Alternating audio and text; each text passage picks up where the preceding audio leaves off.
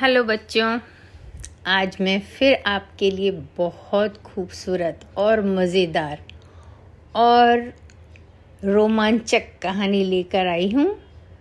यह भी roll doll की लिखी हुई है।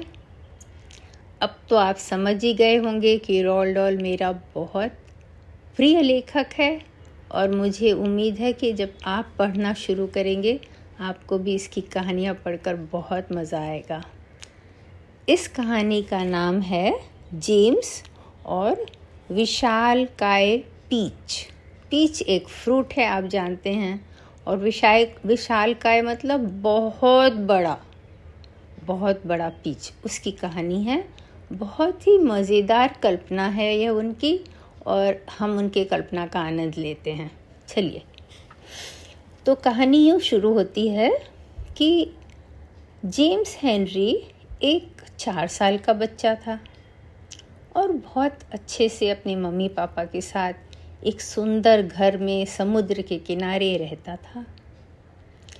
उस घर के पास और भी बहुत सारे घर थे और वहाँ भी छोटे छोटे बच्चे थे और वो उनके साथ खेलता था और वो सब मिलकर बीच में चले जाते थे और वहाँ बालू में खेलते रहते और या फिर कभी समुद्र के पानी में छप छप करते थे। बड़े खुश थे सभी बच्चे और जेम्स भी बहुत खुश था। उसके मम्मी पापा उसे बहुत प्यार करते थे। एक दिन जेम्स के मम्मी पापा लंदन गए कुछ शॉपिंग करने, कुछ खरीद खरीदारी करने, कुछ सामान खरीदने। और वहाँ क्या हुआ कि एक बहुत गुस्से में भरा हुआ, क्रोध में भरा हुआ राइनोसर जो कि लंदन के जू से भाग गया था, उसके मम्मी और पापा दोनों को खा लिया। अब क्या होगा? चार साल का लड़का अकेले घर में नहीं रह सकता था तो उस घर को बेच दिया गया और उसके अपने थोड़े से कपड़े लेकर वह अपने भुआ लोगों के पास रहने चला गया। भुआ का घर समुद्र के किनारे से काफ़ी दूर एक पहाड़ पर था। वहाँ उसकी दो भुआएँ थी, जो दूर के रिश्ते में भुआ लगती थी। एक का नाम था आंट आंट स्पॉन्ज बुआ स्पॉन्ज नाम की थी, और एक का नाम था स्पाइकर। जिनका नाम स्पॉन्ज था, वो छोटे कद की थी और मोटी थी। और जिनका नाम स्पाइकर था, वो लंबे कद की थी और पतली थी। पर दोनों बहुत स्वार्थी, आलसी और क्रूर थी। और जैसे ही जेम्स उनके पास पहुँचा, उन लोगों ने पहले दिन से ही उसे मारना शुरू कर दिया, बिना किसी कारण से ही। और वे कभी भी उसे प्यार से, उसके नाम से नहीं बुलाई। वे हमेशा उसे ए शैतान बच्चे ए गंदे बच्चे ए लड़के, ऐसे करके बुलाती थी। न कभी उन्होंने उसे कोई खिलौना ला कर दिया, न कभी कोई किताब ला कर पढ़ने दी। सिर्फ़ उसके रूम में बस एक पलंग था, उस पर भी गद्दी न थी। वो बस सिर्फ़ वहाँ रहने लगा। ये एक जीर्ण शीर्ण घर था। मतलब बनने के बाद उस घर की कभी मरम्मत नहीं हुई थी तो वो धीरे धीरे खराब होता जा रहा था। और उस घर के सामने उस घर का एक बगीचा था। बगीचे में सिर्फ़ एक पीच का पुराना पेड़ था और बाकी सब ऐसे ही सूखा ज़मीन था। कुछ और लगा हुआ नहीं था। तो इस घर में जेम्स उन दोनों के साथ रहने लगा। बाहर जब गार्डन में जाता तो उसे नीलों तक दूर की ज़मीन दिखती थी क्योंकि ये पहाड़ के ऊपर घर था। और उसे कभी कभी लगता कि उसे समुद्र और उसके बगल में उसका घर भी दिख रहा है। और वो और भी उदास हो जाता, उसका मन होता कि वो समुद्र के पास जाए, या फिर पहाड़ के नीचे उतर के जाए, जहाँ दूसरे बच्चे रहते हैं, उनसे खेले। लेकिन उसकी बुआएँ उसे जाने नहीं देती थी, जाने की अनुमति नहीं थी उसे कहीं भी। न वो लोग खुद उसे कहीं पिकनिक में ले जाती या दूसरे बच्चों को बुलाती थी कि उससे खेलने आओ। उसको बोल रखा था, अगर तुम कभी भी इस गार्डन के बाहर गए तो हम तुमको वहाँ घरों के नीचे एक छोटा कमरा होता है, जिसको नीचे का घर, कमरा बोलते हैं, जिसमें सेलर में बंद कर देंगे। और उनके यहाँ सेलर में कई चूहे भी थे। तो जेम्स बहुत डरता था, इसलिए वो कभी भी गार्डन के बाहर नहीं जाता था। और वो घंटों बस वहाँ खड़ा होकर देखता रहता था बाहर सब कुछ। बहुत निराश निगाहों से कि शायद उसे भी कभी वहाँ जाना मिल जाता। न तो गार्डन में कोई झूला था, न कोई बालू वाला जगह था कि जहाँ वो खेले। न कोई सी सौ था। यहाँ तक कि कोई कुत्ते और बिल्ली भी वहाँ नहीं थे कि वो जिसके साथ खेल ले। इस तरह से जेम्स बड़ा हो रहा था। वो धीरे धीरे और उदास रहने लगा। और तीन साल बीत गए से। एक दिन अचानक जेम्स को लगा कि आज कुछ अलग होने वाला है, बहुत अजीब कुछ होने वाला है। और उस दिन क्या हुआ? वो एक काफ़ी गर्म दिन था। सूरज काफ़ी तप रहा था। गर्मी का मौसम था।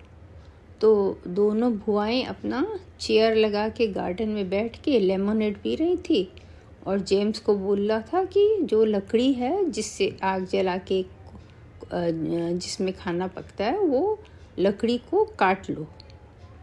अब इतनी बड़े कुदाल से लकड़ी काटना, जेम्स तो छोटा लड़का था, कुदाल बहुत बड़ा था और कुदाल में धार भी नहीं था तो बड़ा मुश्किल काम था। लेकिन वो इतने से लड़के से ये काम कराती थी और इतनी गर्मी में वो बहुत थक गया था, लेकिन उसे कोई वो लोग लेमोनेड नहीं देते थे और कुछ खाने ऐसा नहीं देते थे। तो जेम्स और ये दोनों बहनें आपस में बात कर रही थी कि मैं कितनी सुंदर दिख रही हूँ। और जेम्स को बोलती जा रही थी, तुम जल्दी लकड़ी काटो, ज़रा जल्दी लकड़ी काटो। जेम्स को अचानक हाथ में बहुत दर्द होने लगा और उसको लगा, सारे बच्चे अभी कितने अच्छे से खेल रहे होंगे समुद्र के पास और वो अपने तीन पहिए वाली साइकिल में गार्डन में घूम रहे होंगे और पानी में छप छप कर रहे होंगे और उसकी आँखों से आँसू की बड़ी बड़ी बूंदें गिरने लगी। तो जो लंबी वाली आंटी थी भुआ, स्पाइकर, वो आके बोली, क्या हो रहा है तुम्हें? तो जेम्स उसकी आवाज़ सुन के और ज़ोर से रोने लगा। तो दूसरी भुआ ने कहा रोना बंद करो और जल्दी से अपना काम करो। तो जेम्स ज़ोर से बोला, भुआ स्पॉन्ज, भुआ स्पाइकर, क्या एक दिन आप हम लोग को मुझे बस में लेकर समुद्र के पास ले चलेंगी? मुझे कितनी गर्मी लग रही है और मैं कितना अकेला हूँ। दोनों गुस्सा से बोली, तुम्हें मारना पड़ेगा, तुम बहुत आलसी हो। और फिर उसने वो स्पाइकर ने कहा, अभी बहुत गर्मी है, मैं बाद में तुम्हें मारूँगी। तुम मेरी आँख के सामने से दूर हो जाओ। जेम्स वहाँ से भागा और बगीचा के एक कोना में बैठ के ज़ोर ज़ोर से रोने लगा।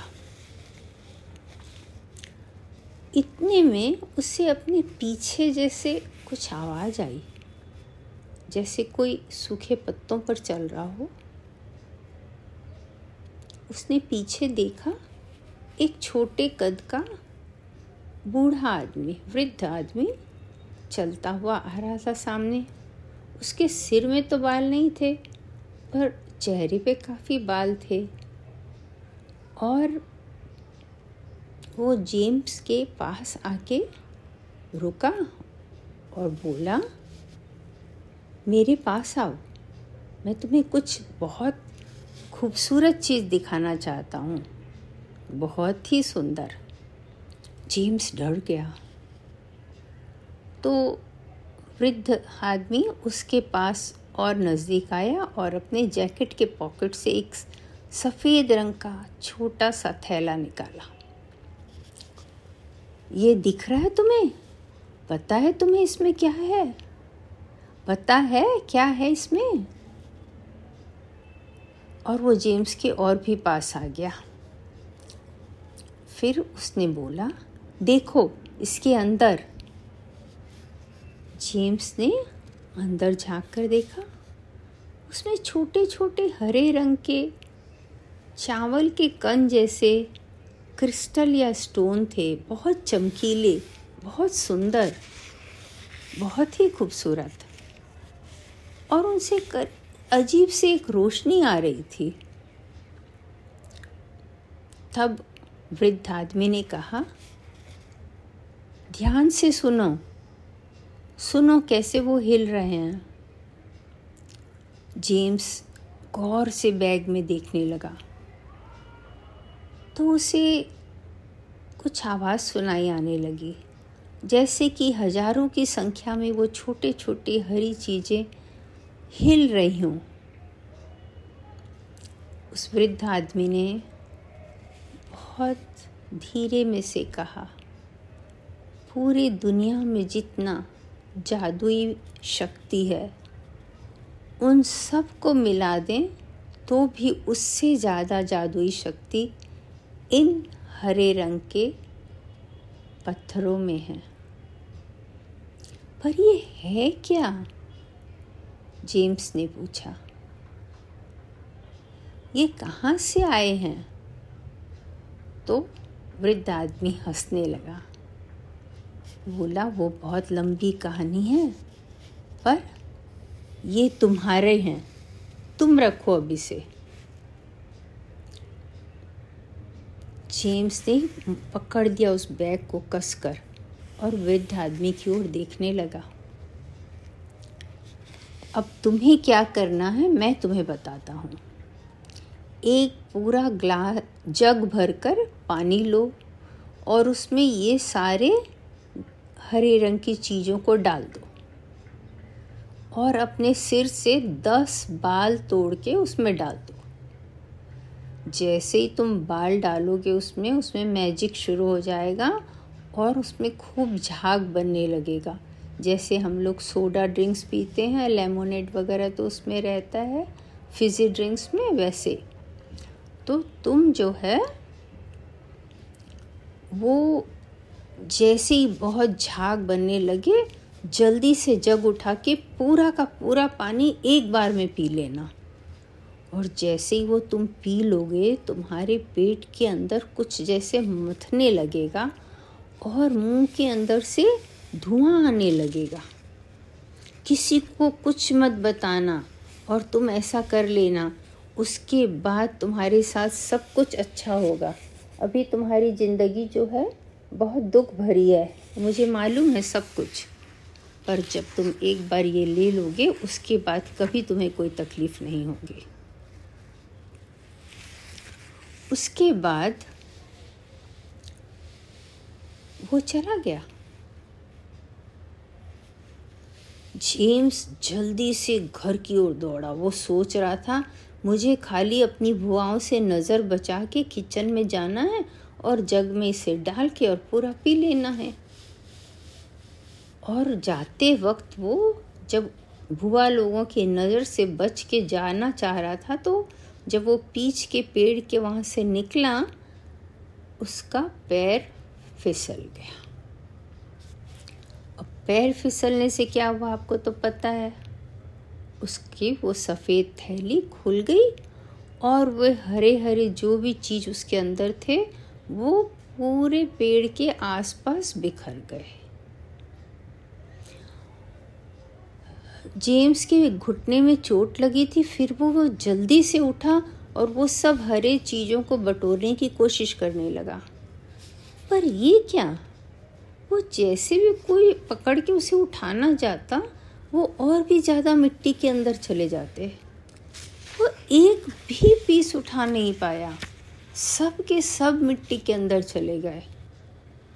अब जेम्स को मन हो रहा था कि वो बैठ के बहुत रोए। वो सब कहाँ चले गए? सब पृथ्वी के अंदर चले गए, ज़मीन के नीचे। वो सब पीच के पेड़ के जड़ तक पहुँच जाएँगे और जितने भी अर्थ वॉर्म्स रहेंगे नीचे मतलब केंचुए रहेंगे ज़मीन में, या फिर जितने भी वो सेंटीपेड जिसको चालीस पद बोलते हैं, वो रहेंगे, या और भी दूसरे जीव रहेंगे, जैसे कि मकड़ी हो या जैसे कि बिटल लेडी हो, वो कुछ भी रहेंगे, सब, सबको मिल जाएँगे। फिर क्या होगा? उसे बड़ा चिंता हो रहा था जब इतने सारे इंसेक्ट्स को अगर ये मिल जाएगा ग्रीन थिंग तो क्या होने वाला है फिर? इतने में उसे आंट स्पाइकर की आवाज़ आई। ए, आलसी लड़के, उठो जल्दी से और जाके ख़त्म करो लकड़ी काटने का काम. वो तुरंत भागा लकड़ी काटने के लिए। और बहुत बहुत दुखी था कि जो भी उसके खुश होने का कुछ भी काम हो सकता था, वो सब गड़बड़ हो गया। लेकिन जैसे ही उसने कोदाल उठाया, उसे स्पाइकर बुआ की आवाज़ आई, स्पॉन्ज स्पॉन्ज, जल्दी यहाँ आओ, देखो क्या है। स्पॉन्ज चेयर में बैठे बैठे ही बोलती हैं, क्या है? पीच है। क्या? हाँ पीच। आके देखो। सबसे ऊपर पेड़ के जो तना है, उसमें लगा है। तो स्पॉन्ज बोलती है, स्पाइकर, तुम गलत सोच रही हो। कभी आज तक तुमने देखा है इस पेड़ में पीछ लगते इतने सालों में? तो वो बोलती है हाँ लेकिन अभी एक लगा है, आकर देखो। तो स्पॉन्ज बोलती है तुम मुझे चिढ़ा रही हो। तुम्हें पता है कि पीच बोलने से मेरे मुँह में पानी आएगा और इसीलिए तुम मुझे ऐसा बोल रही हो। लेकिन तब तक वो चल के पीच के पेड़ के नीचे पहुँच जाती है और सिर ऊपर करके देखती है तो अरे, इतना सुंदर पीच स्पाइकर बुआ बोलती है, कितना बड़ा।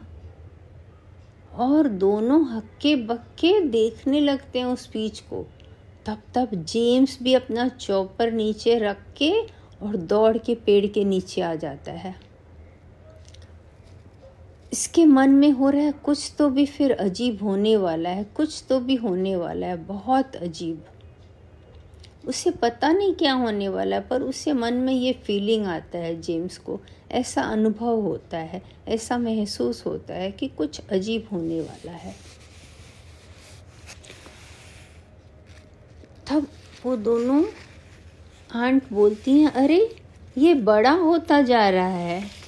देखो, ये अभी और बड़ा हो रहा है। दोनों आंट ठीक से देखने लगती है। हाँ ये सच है। वो बड़ा हो रहा है। धीरे धीरे पीच मेलन तरबूज के साइड साइज़ के, तरबूज के आकार तक बड़ा हो गया। और फिर वो और बड़ा होते होते पम्पकिन के साइज़ का हो गया। दोनों बहनें बहुत एक्साइटेड थी और जेम्स भी बहुत एक्साइटेड था, बहुत उत्तेजित था। ये क्या हो रहा है? तीनों में से किसी को समझ नहीं आ रहा था। आंट स्पॉन्ज बोलती है, पीछे हटो, ये पेड़ का तना झुक के अभी टूट जाएगा और वो इतना बड़ा पीछ हमारे ऊपर गिर जाएगा। तीनों जल्दी से पीछे हट जाते हैं, किंतु वो तना टूटता नहीं है, वो धीरे धीरे नीचे झुकता जाता है और इधर पीच बड़ा होते होते एक गाड़ी के साइज़ का हो गया। गाड़ी का साइज़ आप समझते हैं ना बच्चे? कार के साइज़ का हो गया। और फिर बढ़ता ही गया, बढ़ता ही गया और धीरे धीरे जिस घर में ये लोग रहते थे, उतना बड़ा हो गया। इतना बड़ा सुंदर पीच। जेम्स खुद अपने आप से बात कर रहा था। मैंने कभी आज तक नहीं देखा। और दोनों बहनें ताली पीट पीट कर बड़ी खुश हो रही थी। पेड़ के इर्द गिर्द चक्कर काट रही थी। कितना खूबसूरत कितना खूबसूरत। जल्दी से हमें खाना पड़ेगा, ऐसा कह रही थी वो स्पॉन्ज, क्योंकि उसे बहुत ज़्यादा मन हो रहा था तुरंत इस पीच को खाने का। लेकिन वो बड़ा ही होता जा रहा था, बड़ा ही होता जा रहा था। और फिर जब वो एकदम ज़मीन तक पहुँच गया, तब वो बड़ा होने से रुक गया। जब वो रुक गया, तब ये लोग उसके चारों ओर फिर से घूमने लगी, देखने लगी।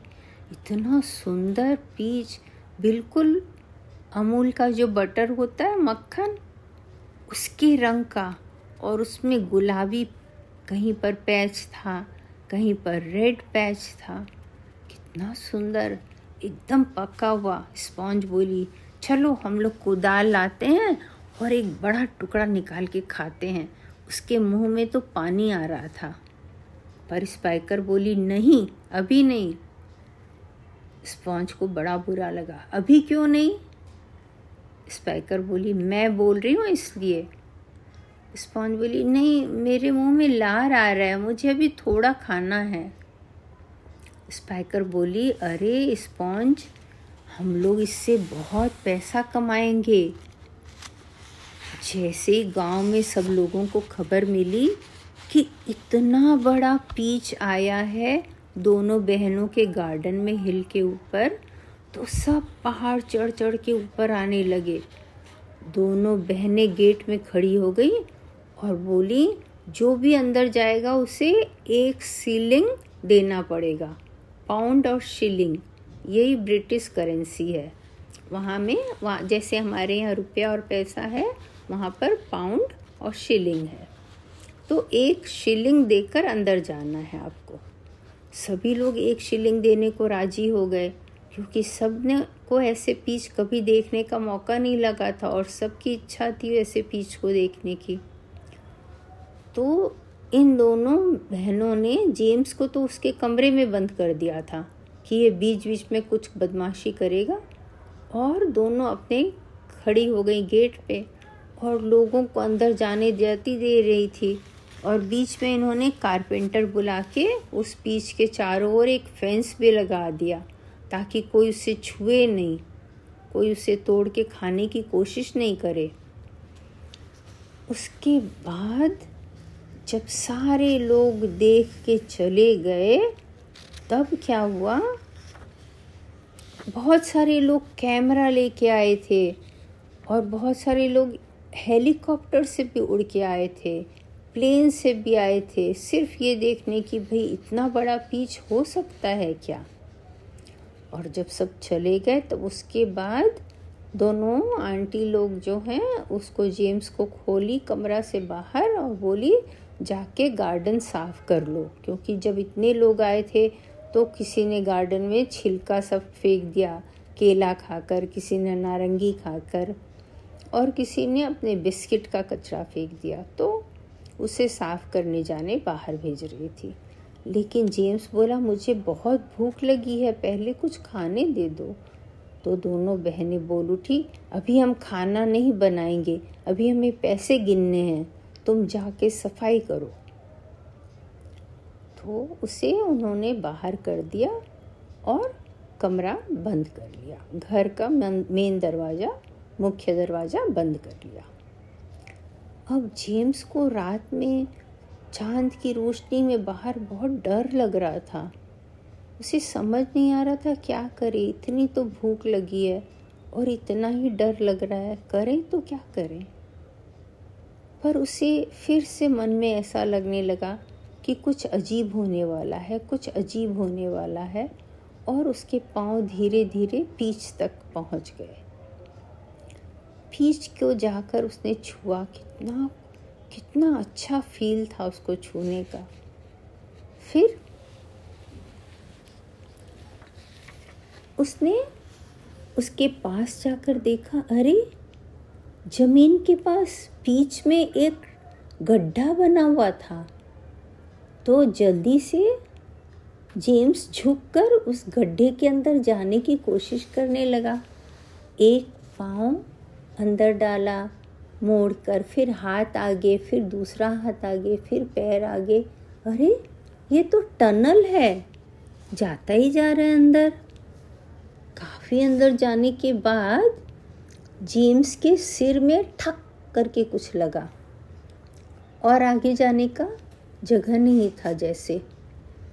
और जब वो अंदर जा रहा था टनल में तो उसके चारों ओर जूस टपक रहा था, जिसे वो जीभ से चाट रहा था और बीच बीच में एक एक बाइट पीच का खा भी रहा था। कितना मीठा, कितना जूसी, उसे बड़ी खुशी मिल रही थी पीच खाकर। तो जब वो वहाँ पहुँचा, जब उसका सिर किसी चीज़ से टकराया, तब उसने देखा ध्यान से तो उसे लगा ये पीच के बीच का हिस्सा होगा। इसीलिए वो कड़ा पोर्शन है। तो उसे सडनली लगा इसे थोड़ा धक्का दे के देखते हैं। उसने वहाँ एक जगह धक्का दिया तो वो दरवाज़ा जैसे था खुल गया और जेम्स अंदर चला गया। अंदर जाते ही उसे आवाज़ आई, तुम कहाँ थे? हम लोग कब से तुम्हारा इंतज़ार कर रहे हैं? जेम्स बिल्कुल डर गया, एकदम डर से सफ़ेद हो गया। वो जल्दी से दरवाज़ा खोजने लगा बाहर जाने के लिए, लेकिन वो दरवाज़ा तो था ही नहीं। दरवाज़ा गायब हो गया जैसे। उसके सामने तीन चेयर में, एक में मकड़ी बैठी थी और एक में चालीस पद वाला सेंटीपेड बचा हुआ बैठा था और एक में केचुआ बैठा था। तो जेम्स जो है, उसने कभी भी इतना बड़ा और ये सब जेम्स के हाइट के थे, जेम्स के कद के थे। जो इतना छोटा केचुआ होता है, ज़मीन में चलता है, गार्डन में, वो जेम्स की हाइट का था और चेयर में बैठा था। और जो एक ग्रास हॉपर भी वहाँ बैठा था, वो काफ़ी बूढ़ा हो चुका था, पर वो भी उतना ही बड़ा था। और एक साइड में एक सिल्क बॉम्ब सो रहा था। वो भी जेम्स के ही साइज़ का था। सारे कीट पतंग जेम्स के साइज़ के थे।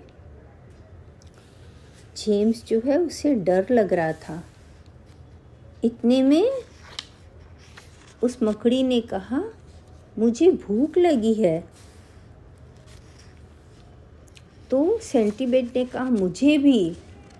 और स्पाइडर अपना जीभ निकाल कर और उसकी ओर देखा और फिर बोला, मुझे भी.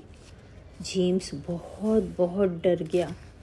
उसे लगा कि ये लोग शायद उसे खाने वाले हैं। जब उसे इतना डरता हुआ देखे, तब जो लेडी बर्ड थी, वो बोली, अरे, तुम डरो मत, हम लोग तुम्हें नहीं खाने वाले हैं। तब सब हंसने लगे। सबने बताया, जेम्स, तुम हमारे दोस्त हो। हम तुम्हारा वेट कर रहे थे, तुम्हारी प्रतीक्षा कर रहे थे। अब चलो हम लोग सोएँगे। तो सेंटीपेड बोला, हम अभी नहीं सो सकते, जब तक कि मेरा सारा जूता न खुल जाए और अभी मुझे जूता खोलने में घंटों लगेगा। जेम्स, तुम आके मेरी मदद करो, प्लीज़। आपको पता है ना सेंटीपेड के चालीस पैर होते हैं। अब सोचो, वो चालीस पैर में उसने जूता पहने हुए था तो उसे चालीस जूते खोलने थे। बड़ी मुश्किल के काम है ना, एक दो जूते हमारे दो पैर से खोलने में हमारी को बहुत तकलीफ़ लगता है कि अरे, कितना बड़ा काम है। और उसे चालीस जूता खोलना था। तो जेम्स सोचा कि अगर ये मेरी सहायता मांग रहा है तो मुझे इसे जाकर मदद करना चाहिए। तो जेम्स उसके पास जाके नीचे बैठ के उसका जूता खोलने में मदद करने लगा। तो सेंटीपेड बोला, तुम बहुत दयालु हो, धन्यवाद जेम्स। तो जेम्स बोला, तुम्हारे बहुत सारे जूते हैं। तो सेंटीपेड बोला, मेरे पैर भी तो बहुत हैं। एक सौ पैर। तो जो केचुआ था वो चिल्लाया। बोला, ये फिर झूठ बोल रहा है, ये हमेशा झूठ बोलता रहता है। इसके सिर्फ़ बयालीस पैर है। और बात यह है कि ज़्यादातर लोगों को गिनती नहीं आती है और सब सोचते हैं, ये जो बोल रहा है, वो ठीक बोल रहा है। तो सेंटीपेड हंसने लगा। उसने जेम्स को बोला कि, देखो, केचुआ तो अंधा है वो देख ही नहीं सकता है कि मेरे कित, पैर कितने सुंदर लगते हैं। क्योंकि आपको पता है ना केचुआ जो है, उसके पैर नहीं होते हैं। वो जो है स्लाइड करता है। ज़मीन में रेंग रेंग के चलता है। तो सेंटीपेड हमेशा कछुआ का मज़ाक बनाता है, केचुआ का। और बोलता है, तुम तो रगड़ रगड़ के, रेंग रेंग के चलते हो। मैं तो अपने जूतों से और अपने सौ पैरों से चलता हूँ। तो जो केंचुआ था, वो नाराज़ हो गया। वो बोला, मैं रगड़ रगड़ के नहीं चलता हूँ। तुम्हें पता नहीं है कि जो भी गार्डन होते हैं, जिसमें गार्डनर्स रहते हैं, माली रहते हैं, वो सब मुझे कितना प्यार करते हैं। तो सेंटीपेड, जो चालीस पद था, उसने कहा कि मुझे कोई प्यार नहीं करता है, मैं तो पेस्ट हूँ। और वो बहुत गर्व से ये बात बोला। तो लेडी बेड सोची, अरे, ये पेस्ट है। ये सब चीज़ों को जो भी उगता है, उसमें खा लेता है, काट के गड्ढा कर देता है, ख़राब कर देता है। और ये कितना खुश हो रहा है उस बात का। क्योंकि लेडी बर्ड को तो सब किसान बहुत प्यार करते हैं। क्योंकि लेडी बर्ड जो खराब कीट पतंगे आते हैं, उन फलों में और सब्जियों में उन सबको खा लेती है। इसीलिए लेडी बर्ड को वो लोग बोरा में भर भर के ला के अपने खेत में डाल देते हैं कि उनके खेत से सारे कीट पतंगों को लेडी बर्ड ख़त्म कर दे। और उसी तरह जो केचुए रहते हैं, वो भी जो मिट्टी रहता है खेत का या गार्डन का उसको खा के और निकालते जाते हैं, खाते जाते हैं, निकालते जाते हैं। जब वो ऐसा करते हैं केचुआ तो वो मिट्टी फूल जाती है और उसमें नमी और हवा अंदर जा सकती है। तो फिर वो खेत उपजाऊ हो जाता है। उसमें जब बीज डालते हैं तो वो अच्छी तरह से बीज उगता है, बढ़ता है, उसको पोषण मिलता है। तब ग्रास ऑपर की ओर उसने देखा सेंटीपेड ने, चाल, वो चालीस पद ने, और उसने कहा कि ये भी पेस्ट है, लेकिन अब तो ये बूढ़ा हो गया है तो ये पेस्ट नहीं है। लेकिन ग्रास ऑपर उसकी ओर देखकर बोला, मैं कभी भी अपनी ज़िंदगी में पेस्ट नहीं था। मैं तो म्यूजिशियन हूँ। तो लेडी बर्ड बोली अच्छा तो आप अपना गाना सुनाओ। तो फिर जो वो है ग्रास ऑपर उसने बताया कि वो कैसे बजाता है, अपने आवाज़ कैसे करता है और वो सुनाने लगा। उसके बाद सब जूता निकालना ख़त्म हो गया सेंटीपैड का। जेम्स ने राहत की सांस ली और जो उसने ऊपर देखा, जो रोशनी आ रही थी, वो तो एक जुगनू था, बड़ा सा, और उसी से हरे रंग की रोशनी आ रही थी। ये सारे कीट पतंग जो हैं, इन लोगों ने वो हरा वाला दाना खा लिया था। और इसीलिए ये सब इतने बड़े हो गए थे, और ये सब इतने बड़े होकर पीछ के अंदर आ गए थे। तो ये है कहानी। अब जो है सबको लग रहा था रात बहुत हो गई है और हमें सोना चाहिए। तो हम यहीं पर अब कहानी ख़त्म करते हैं और आगे की बहुत ही मज़ेदार कहानी सुनने के लिए आप तैयार रहें, फिर हम जल्दी मिलते हैं। बाय बाय बच्चों।